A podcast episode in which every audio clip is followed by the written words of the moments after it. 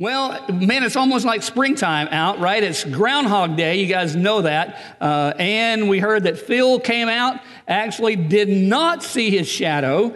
Um, so that means we're ready for an early spring. I, I, think it's starting today, right? Man, 60 degrees. How fun is that? But now don't get too excited because I also learned that Phil is wrong 60% of the time. It's like, really? Come on. How, how, how can that be right? So he's been doing that since 1980. Well, not the same, or um, 17, no, 1890 is when he started. It's not the same, it's not the same one, of course, you know. they have, they've had some new ones. But since that time period, they've been doing him coming out, seeing or not seeing his shadow. He didn't see it today, and so they proclaim it's going to be an early spring. We'll just wait and see. Boy, today's going to feel like it. And I'm glad you're here because it's already feeling like it in this place, and that's exciting. We've been talking about relationships and how important relationships are in life. Today, our focus is relationship at the workplace, where you work. What does that look like for you? And there are a couple of things I want to say about it before we get into a passage of scripture that I think that will give us some insight to it. But I think one of the things that we really need to recognize are just some of the fact that the, the place that you work is a great field for mission. It's a great place where you can be on mission for Christ and who Christ is in your life, because of the field that you're in. Now, all of us are doing different things. You're in different places, different locations, different jobs, all over southern Indiana, all over Louisville area, all, all over the place, right? And so we have the opportunity to recognize that where we are is a field of ministry, a field of mission.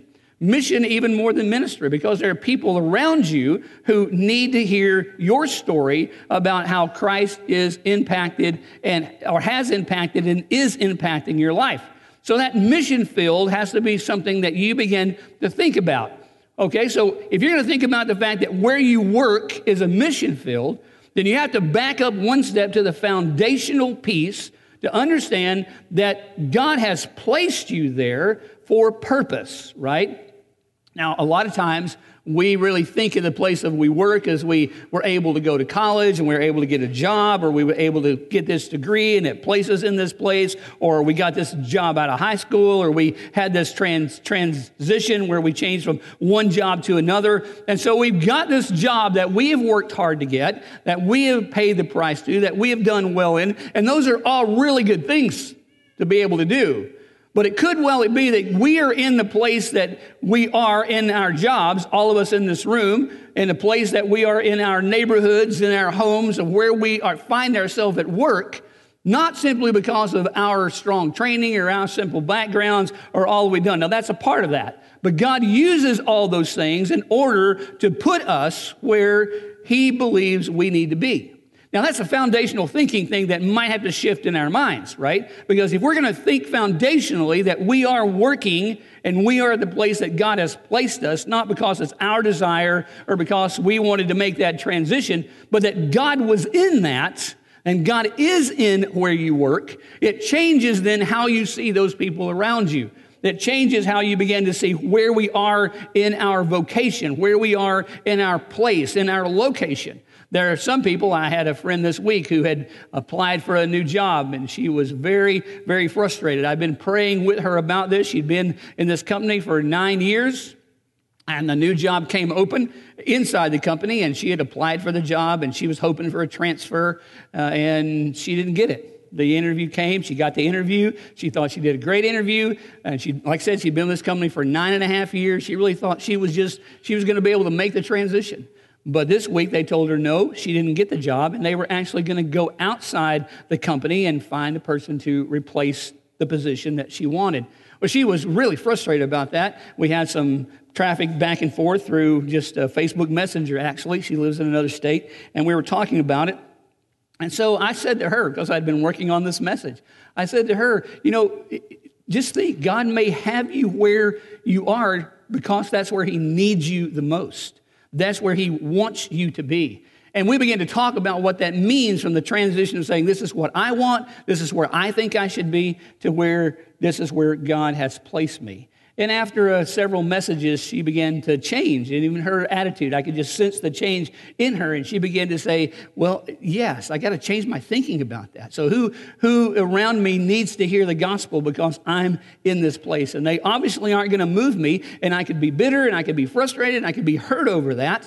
But it may well be this is exactly where God wants me. And I affirmed that. I said, It is. It is exactly where God wants you, or God would work in your life because she is being faithful and she is being obedient and she's desiring to do what God wants her to do. She was just trying to trying to make a, a move and, and make a little bit more finances. She was just doing the right thing. So I affirmed her. I said, where you are is where God wants you to be. Now that's a foundational change that might have to occur in our lives. Because if we begin to think that way, foundationally, God has placed me here, and this is my field of ministry, this is my field of mission, then in the middle of that, we begin to take on the freedom of being able to share Christ in those places and care about people at a different level.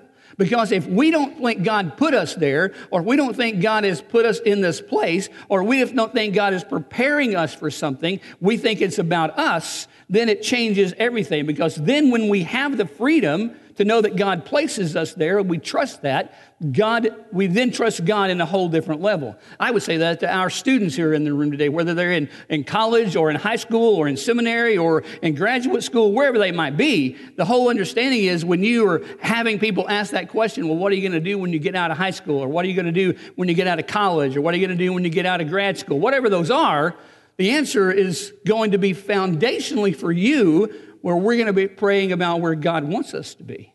Now, that's hard sometimes because we're planning and our parents are pushing us and we're saying, you need to do this, or you need to do this, or you need to make this amount of money, or you need to do this. But it could well be that's not what God has in store. God has in store for you to be the place where He wants you to be, so that you're in the field where He wants you to be, so that you have the freedom in order to share the gospel, in order to care about people, that they might hear about Christ, how Christ has impacted your life, and how Christ is impacting your life. Now, I say all of that to say that that really is a shift in our minds. It really is a shift for us because what we're doing now is we're saying, where does God want us to be? How does God want us to live our lives in the workplace? Is my work about how I make money or how I succeed or how I climb the corporate ladder? Or is my work about who Christ is and what Christ wants to do through me in that place? It really does change our thinking, and it's not something that's easy to change because in our culture, in our world, in our families, we think in terms of what am I going to do how am I going to get more money? How's that going to be? Where am I going to decide that I'm going to go to work? Where am I going to decide that I want to be? Yet, foundationally, if we believe that the Lord is in charge of our lives, if we believe that He is the one who is directing our paths, He is the one who is guiding us, then it would just stand to reason that very foundationally we would say, Lord, you are at work. You place us here. You put us in this place. What is my purpose when I'm in that place, and what do I do? I've chosen a scripture that we want to look at just for a moment today, just one passage, uh, well, maybe two, that comes from Colossians chapter 3. Colossians chapter 3 is in the context of relationships, and Paul, writing to the church in Corinth about a number of things about relationships, make this statement about work and what it looks like what we are working for and how we're doing it. Just a, a simple statement that we'll read this one verse. Not uh, our, my desire is not to take it out of the context of its writing, but take it and make application to us today out of this text, because there's a there's a lot inside the relational context that Paul is talking about in, Col- in Colossians chapter three. But I want to I want to just look at this one part in chapter three, verse 23 and 24, when he gives us specifics about work. He says, Whatever you do, work at it with all your heart as working for the Lord, not for human masters. Now, the context, Paul is talking to those who are enslaved. But in reality, it's talking to those of us who are working in our workplaces, in our field of work that we do in order to do as employees what our employer might ask. So, whatever you do, he says, work at it with all your heart as working for the Lord, not for human masters. Since you know that you will, uh, going back to that passage, since you know that you will be able to understand who He is, that you know where am I? I lost that. Whatever you do, do work for the Lord, since you know that you will receive an inheritance from the Lord as a reward. So, that reward that's coming to you, that understanding of who He is in us and what's happening in us, is very, very important. So, let's just look at this passage just for a couple of minutes and see what it says to us, right? He tells us in this passage Whatever you do, work at it with all your heart. So, if we're talking about an understanding of obedience and being on mission in the workplace, and that really is the point of today's message, how we obedient in the workplace, if we understand the foundation and the fact that that's the place that He's put us, and we have the freedom then to share the gospel, right? So, how are we obedient? First of all, He talks about in this passage, whatever you do, work at it with all your heart. The idea of work becomes important, and obedience then we become obedient with all our actions. Actions is the first word we want to look at today. A mission in the workplace means that we are obedient with all of our actions. Everything that we're doing, everything that we're talking about, all the things that we are doing at work has to honor the Lord. It has to be about obedience to the mission because of the actions of our lives. Now, it's easy today to be able to evaluate what we're talking about, right? It's easy today to evaluate what's being said because you can look at your actions in the workplace and you can say, Are my actions then honoring to the Lord? Are they actions that people see and recognize? And when I talk about Christ, when I talk about the impact of who Christ is in my life, my actions are going to always relate to what I say. There's going to be a correlation between those. You're not going to hear people in your workplace say to you, "Well, you said this, but man, we sure don't see we don't see that in what you do." And that's what I'm talking about here, and that's what what's what Paul is saying that the works of our life, what we're doing, is the fact that we're obedient then with all of our actions. Whatever you do, work at it. Work is a key word. Work is so important in what we do. So he goes on to say, whatever you do, work at it with your whole heart. The second word that we would talk about in this obedience is an understanding of, uh, that we're going to be obedient with a right heart attitude. Our hearts are going to be right in our lives, as he tells us here, with all of our hearts, which really has to do with our attitude. How do we respond? I gave the illustration of my friend this week that I talked to, and her attitude, uh, as she admitted, uh, her attitude was not stellar. She was frustrated. She was getting bitter over this situation. She was now frustrated with a person who had been her boss for a number of years that she had dearly loved. But because of this change, all of a sudden, her frustration and her bitterness began to change her attitude. Now, you, you might know what that's like. You, you might have experienced the same thing. Maybe many of us have. So it's the right heart that begins to say, I have to have the right attitude where God has placed me. How am I going to have the right attitude? Well, I have the right attitude because I realize that God has placed me there. I realize that I have the freedom then to do ministry and do missions because if something happens, if I don't get the job that I wanted, then it's because God has me there for greater purpose that is His purpose. So He says in this passage very clearly to us whatever you do, work at it with all your heart. It has to do with heart attitude. The next thing he says, as working for the Lord. You see, in this is the understanding that uh, the, another word that I would use is the obedience to honor God's authority in our life. We are working where we are, not on our own accord, not our own authority, but because the Lord has placed us there. And so, therefore, because of that, we honor God's authority. We honor what God has said to us. We honor what God is doing in our life. And in our actions and with our attitude, it's going to honor God it's going to honor Christ. When we say that we are believers in the workplace and we talk about that in the workplace, our actions then have to somehow imitate what we talk about. Our attitude has to be connected to that, but our honoring God is a huge part of that because what we say, what we do is going to focus on who Christ is in our life. So God's authority becomes vital to us. That means the decisions we make in the workplace, the things that we talk about in the workplace, the reactions that we have in the workplace, all those come out as we have obedience toward honoring the authority of God in what we're doing. He goes on to say, Whatever you do, work at it with all your heart as working for the Lord, not for men. Now, here's a big shift right here in this verse, but it's a shift of what we've been talking about.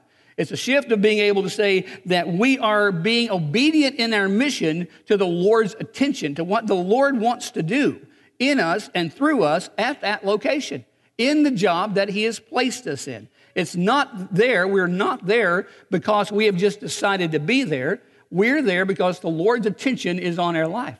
Students, that's the same way at school. You, you think sometimes that you're in a classroom because, man, you have to be in that class, or you're sitting beside this person because you have to sit beside this person because your name's alphabetical, or whatever it might be.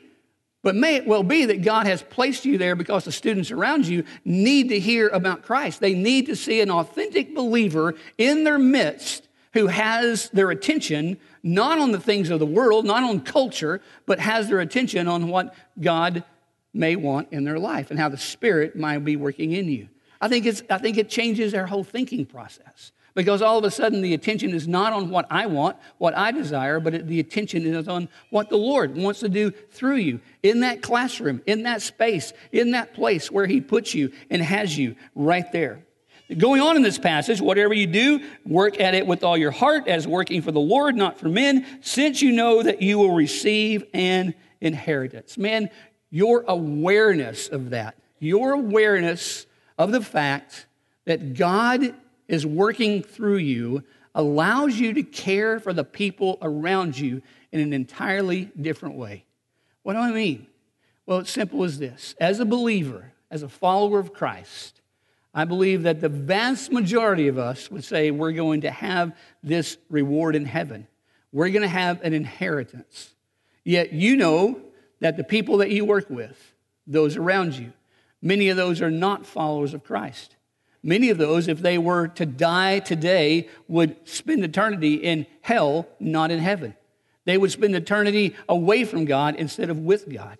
And that very fact would, that very fact that we're aware of that should lead us to a level of caring for those around us like no other thing could. It leads us to an understanding that our responsibility, if God indeed has placed us in that place, if we're there because God wants us in that place and we have the freedom to be able to speak about that because we believe God has put us there, if that be the case, then the awareness of our own inheritance allows us to care for people in a greater way. It allows us to love them, even when sometimes they are unlovable. It allows us to care for them, even when sometimes when they irritate you or obnoxious or have stepped on you in order to climb the ladder because, see, their foundation is different. They're not thinking I'm in this place because God has put me here. They're thinking I'm in this place in order to move up. And if I have to do something to someone else in order to move, up, that's okay. Now, we would say they shouldn't think like that. But I would say to us, they're just thinking like a normal person would think because if they don't have Jesus in their life, how else would they think? But for us, we have Christ. And because we have the Lord's attention that we are focused on, His authority that we're living under, we're aware then of our own inheritance and our own reward that we're going to have, and it changes everything. And then at the very end of this passage, he says in verse 23, uh, 4, I'll read that again, since you know that you received an inheritance from the Lord as a reward. From the Lord as a reward. Obedience on our mission is in our accountability. We are accountable for the things that we have even talked about today. We are accountable for our actions. We are accountable for our attitude. We are accountable for the fact we act as if we're under God's authority or not. We, we are accountable for giving the Lord attention. We are accountable for being able to care for others because we are aware of our own inheritance. At, at some point, we carry that. At some point, it is our responsibility to live in the workplace and to live out this verse on mission of where God wants us. I want to conclude with this verse from 1 Corinthians in chapter 10. 1 Corinthians chapter 10 says, what, So whatever you eat or drink or whatever you do, do all for the glory of God. You hear that? Whatever you eat, whatever you drink, wherever you work, whatever occupation you have, whatever you do, you're doing everything for the glory of God. He goes on to say, Do not cause anyone to stumble, Jews, Greeks, church, even as I try to please everybody in every way, for I'm not seeking my own good, but the good of many, so that they might be saved. Now, Paul gives us that verse at the end of Corinthians, 1 Corinthians 10. He gives us that to put us in context of why we are where we are. Whatever we're doing, wherever He has placed us, the purpose of our being there is so that we live out Christ, that we live out all that's happening in our lives, which then allows us to back up and say, I am accountable. I've got to see what I'm doing. I've got to recognize. And, and I, don't, I don't want to just put this in the workplace, though that's our focus today, but it happens all around us. It happens when you go shopping. It happens when you, when you live in the neighborhood, wherever you are. His, the whole point then of this First Corinthians passage that comes out of Colossians, Paul speaking in both of those, the whole point is God has placed us there God is at work in our lives. God is doing the work around us. And if that is our foundation, if we believe that, and we're doing the work in the place that God has put us, the purpose behind all that is so we're doing those things to glorify and honor God and lift up the name of Christ, who says, If you lift up me, I will draw people to myself, lifting up the name of Christ, as he tells us here in this last verse of chapter 10 of 1 Corinthians, For I'm not seeking my own good, but the good of many, so that they might be saved. Now, you know people where you work. You know people that you come in contact with every day who are not followers of Christ. You know students who are in class with you. You know teachers who are around you. Uh, sometimes instead of saying things about them or doing things, it may well be that we need to be praying for them in a great way. That person who works beside you in the office, the same way. Instead of getting frustrated with them, and we know that's going to happen, we begin to back up a little and say, No, I need to pray. I need to pray how God will use me in their life so that they, they might hear the gospel and come to Christ.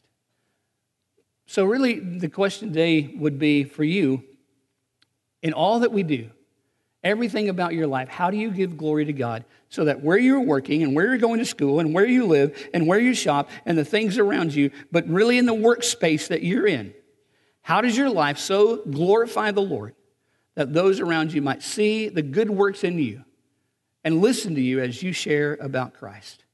They're all around us men, women, teenagers who need to hear the gospel. How are they going to hear it? They're going to hear it as we speak it and as we show it by how God has placed us there so that by what we do, others might be saved.